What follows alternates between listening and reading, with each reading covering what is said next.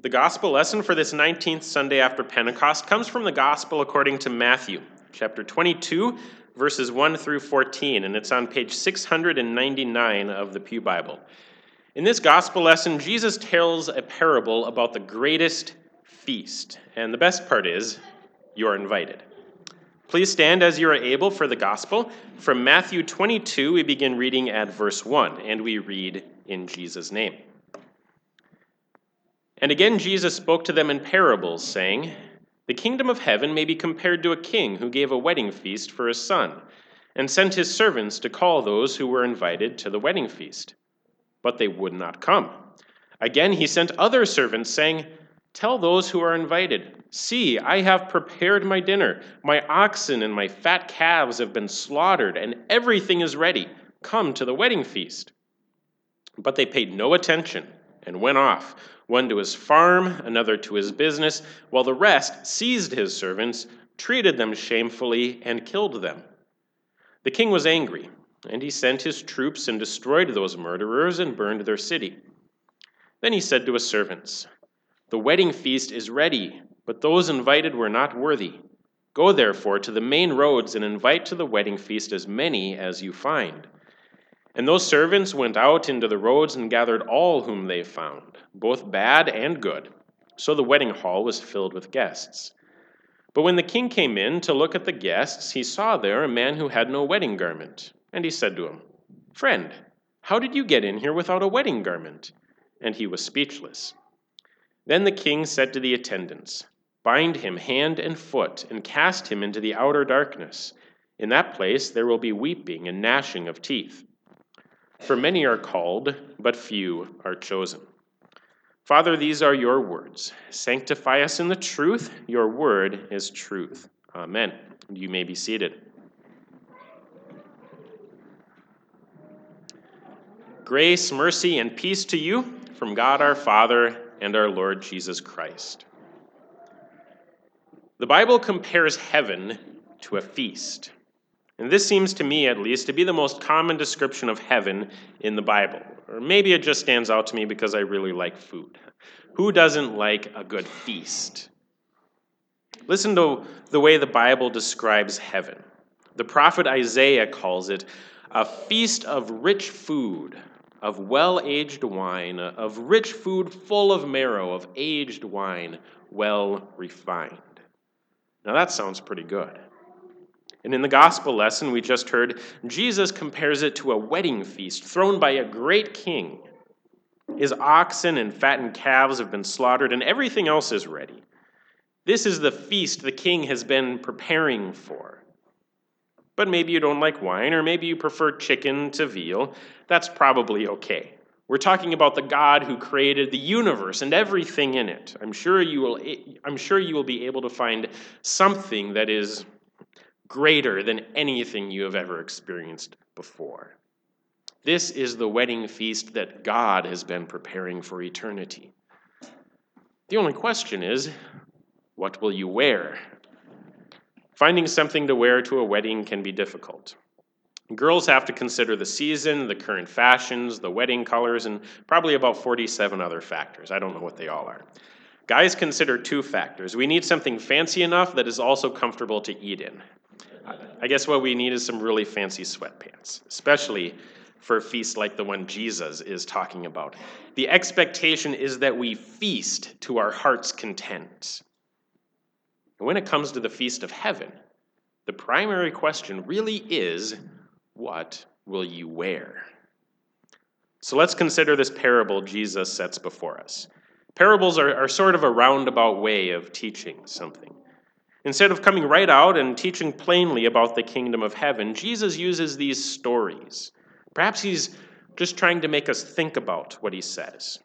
Sometimes he actually uses parables to conceal things from those who think they're really smart. In parables like this one, I think the purpose is to illustrate just how radical the kingdom of heaven is, how unexpected it is. The stuff that happens in this parable is stuff that just wouldn't happen in real life. We have a king who comes across as kind of a little bit desperate, while his subjects come across as just plain stupid. So let's get to it. First, we have a king. This represents God the Father. He throws a wedding feast for his son. This would be Jesus Christ, the Son of God. When everything is ready and it's time for the guests to come, the king sends his servants to call the people who were invited. These are the people who got the save the date. The king already told them the feast was coming, so they should be ready. Whenever the servants come to invite them, they should be ready to come. These people represent the Jews in Jesus' day. They had Moses and the prophets who all prophesied that God was sending the Messiah, the Christ, so they should be waiting and watching for him. Now, to be sure, many of the Jews did believe in Jesus, but many of them did not. The problem, I guess, is that the Jews are really just like everybody else in the world. So some of them believed, while most of them did not. The servants represent the apostles, the disciples whom Jesus sent to proclaim the good news. So, what do we see in the parable? The servants, they go and they call the invited guests to come to the feast. But they refuse to come. Now, this is the first thing in the parable that just doesn't make any sense. When the king tells you to come to a feast, you come to the feast. For one thing, he's the king, so he gets to tell you what to do, he has the authority. And second, kings really throw the best feasts. They have access to all the best food, the biggest banquet hall, and the best musicians. When the king has a feast, you want to be there. But the invited guests refuse. But the king, he really just wants to fill up his wedding hall and give away his feast. So he is patient and sends more servants. This time the instructions are clearer.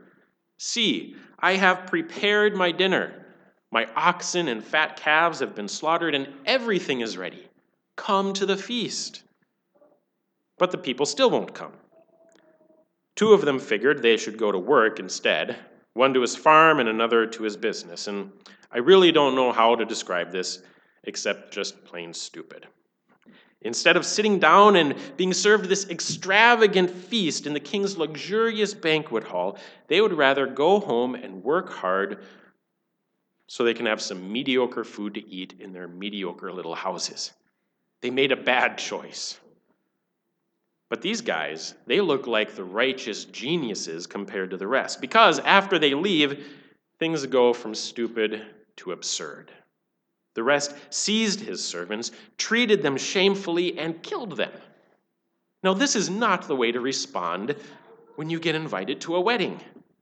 It's one thing to kill the messenger, but it's another thing to kill the messenger when he brings you good news. This is one of those things that we never expect to actually happen in reality. But it did, and it still does. When the apostles went out to tell the world that Jesus is the Son of God who was crucified and risen to forgive our sins and to open heaven to us, they were killed for it. The Apostle John, he was the only one of the twelve who didn't lose his life for proclaiming that Jesus is the Savior of the world.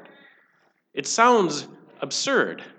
But in many countries of the world, this is still happening, even today. So the king was angry, and he did the only sensible thing. He sent his troops and destroyed those murderers and burned their city. He is patient, but not forever. But now the king starts to look desperate. All he wants to do is fill up his wedding hall and give away this feast. He's actively looking for wedding crashers. That's what he wants. So he sends his servants out to the roads to gather all whom they find. This is really a move of desperation.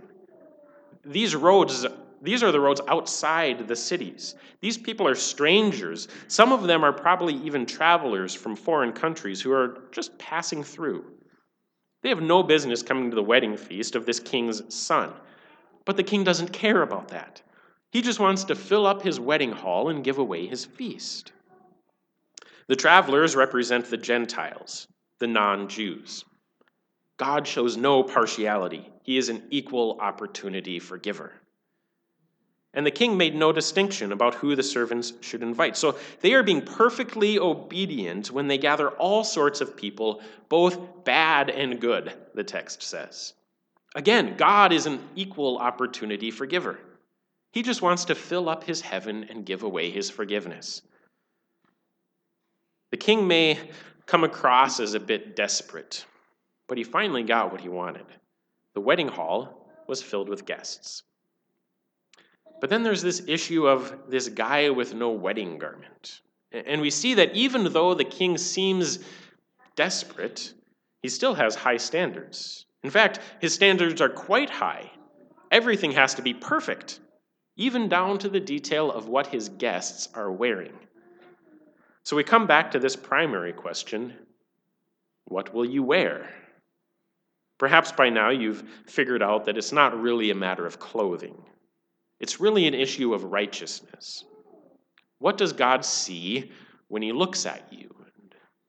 Is it good enough?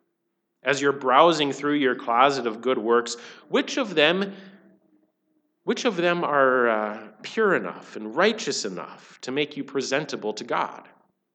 And are these good works good enough to cover your sins? Can they really hide our wickedness from the God who searches every heart and knows every secret? The answer, of course, is no, they can't. We might be able to find enough good works to make ourselves look attractive to other people. But that's just because they're sinners too, and they can't see inside our hearts. And even if they could see into the secret thoughts and minds of our hearts, even if they could, they, they might not be too offended because they have the same depraved thoughts of hatred and jealousy and lust. So we can usually find enough good works to put on that make us presentable to other people. And there are really two reasons for this. First, because they're sinners too, so they judge on a curve. And, and second, because they usually only get to see the things that we let them see. So when we put on our best behavior to come to something like church, we can usually fool the people around us. But that doesn't, that doesn't really have to do with anything. That doesn't really matter. If how we look in the eyes of other people were really the important thing, then we wouldn't start every service with the words, Almighty God, our Maker and Redeemer, we poor sinners confess to you that we are by nature sinful and unclean, and that we have sinned against you in thought, word, and deed. To some, it might seem strange or even humiliating to confess our sins every single Sunday. And if we were coming simply to deal with the other people around us, it would be very strange and probably not a good idea. But we're not coming to deal with them. We are coming into the presence of the holy and righteous God so when we confess our sin to God, we're admitting, God, I have nothing to wear. And what does God do? How does he respond to our nakedness? Remember what the prophet Isaiah says I will greatly rejoice in the Lord. My soul shall exult in my God, for he has clothed me with the garments of salvation. He has covered me with the robe of righteousness. God gives you the righteousness you need. It's like a garment, it's like a robe that just covers you completely. In the ancient world, it was common when a king or, or some kind of noble would have a big wedding feast that he would provide all the wedding garments. And this is what happens in the parable of the feast. Clothing was very expensive in those days. They didn't have machines to churn it out, and every piece of cloth had to be woven by hand. And it took a long time. So many people only had one set of clothes. If you were a farmer, you would plow your field and milk your cow and eat your dinner and go to weddings all in the same set of clothes. Unless you were in the elite upper class, you probably only had one thing to wear. So when the king's servants find you traveling in the road and tell you to come to the wedding feast right now, you don't even think about going home to change because you don't have anything else there to wear. And if the king doesn't like what you're wearing, well, then he's going to have to do something about it. And he does. The king wants his wedding hall to be full of guests, and he wants them all to be perfectly dressed. And the only way to do this is to invite everyone he can find and then give them the clothes they need. And that's what he does. So picture the scene. Everything is perfect. The rich food is all there, the wedding hall is full, and all the guests are perfectly dressed. So the king comes in to admire this glorious sight. But he sees something offensive. Some guy is just sitting there in his normal street clothes. Now, how does that happen? I picture the king's servants standing at the doors, handing out wedding garments. They try to hand a robe to this guy, but he just says, No thanks, I'm good. And then he goes in, breezes right past them, and takes his seat. But the king sees him and calls him out on it. And of course, he has nothing to say. He has no excuse. The king tried to give him the clothes he needed, but he thought his street clothes were good enough. But the king disagreed. So he gets kicked out. In fact, the king's reaction seems a little bit harsh. Bind him hand and foot and cast him into the outer darkness. In that place there will be weeping and gnashing of teeth. Up until this point, the king comes across as kind of desperate. He's willing to take strangers at his wedding feast. He doesn't even care if they're good or bad. He'll even give them the clothing they need. But now we see that he also has standards. In fact, his standards are quite high. Everything has to be perfect. And the king has done everything to make this feast perfect. But this guy, he thinks he's good enough, but he's not. And the king hates it. The guy rejects the king's gift, disrespects the son, and pollutes the feast. So the king throws him out. Now, if the wedding feast is heaven, and it is, then the outer darkness into which this man is cast is hell. And we see in this parable, as we see in many of Jesus' parables, that hell is a real place and there are real people who go there. But it's never because God desires them to go there. It's never because God didn't save them. God has done everything. He calls the whole world to this heavenly feast, and He provides every guest with the righteousness we need. He takes both bad and good. But we see in this parable two things we really can't do. First, we can't ignore or reject God's call to the feast. And second, we can't expect to get there by our own merits. We can't expect God to judge bad and good the same way we do. Who cares if your good works look better than someone else's? They won't be wearing their good works in heaven. The only good works anyone will be wearing in heaven are Jesus' good works.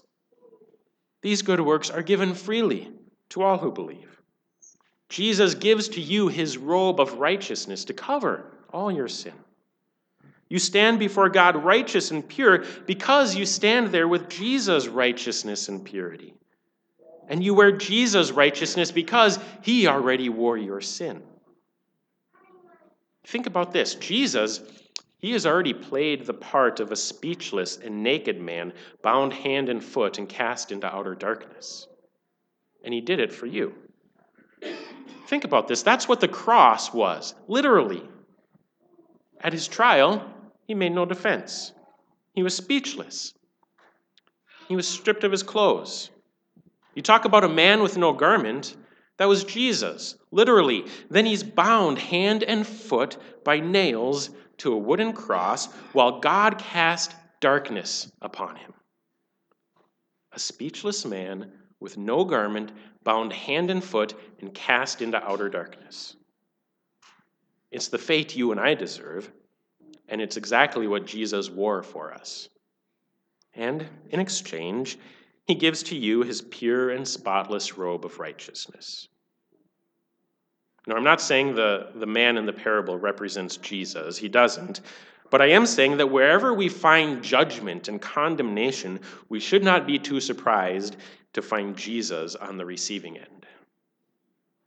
That's what the cross was Jesus wearing our sin and shame and guilt in order to clothe us in his righteousness.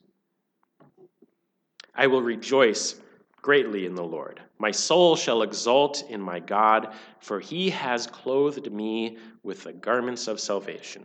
He has covered me with the robe of righteousness. Amen. Now may the peace of God, which passes all understanding, guard your hearts and minds in Christ Jesus. Amen.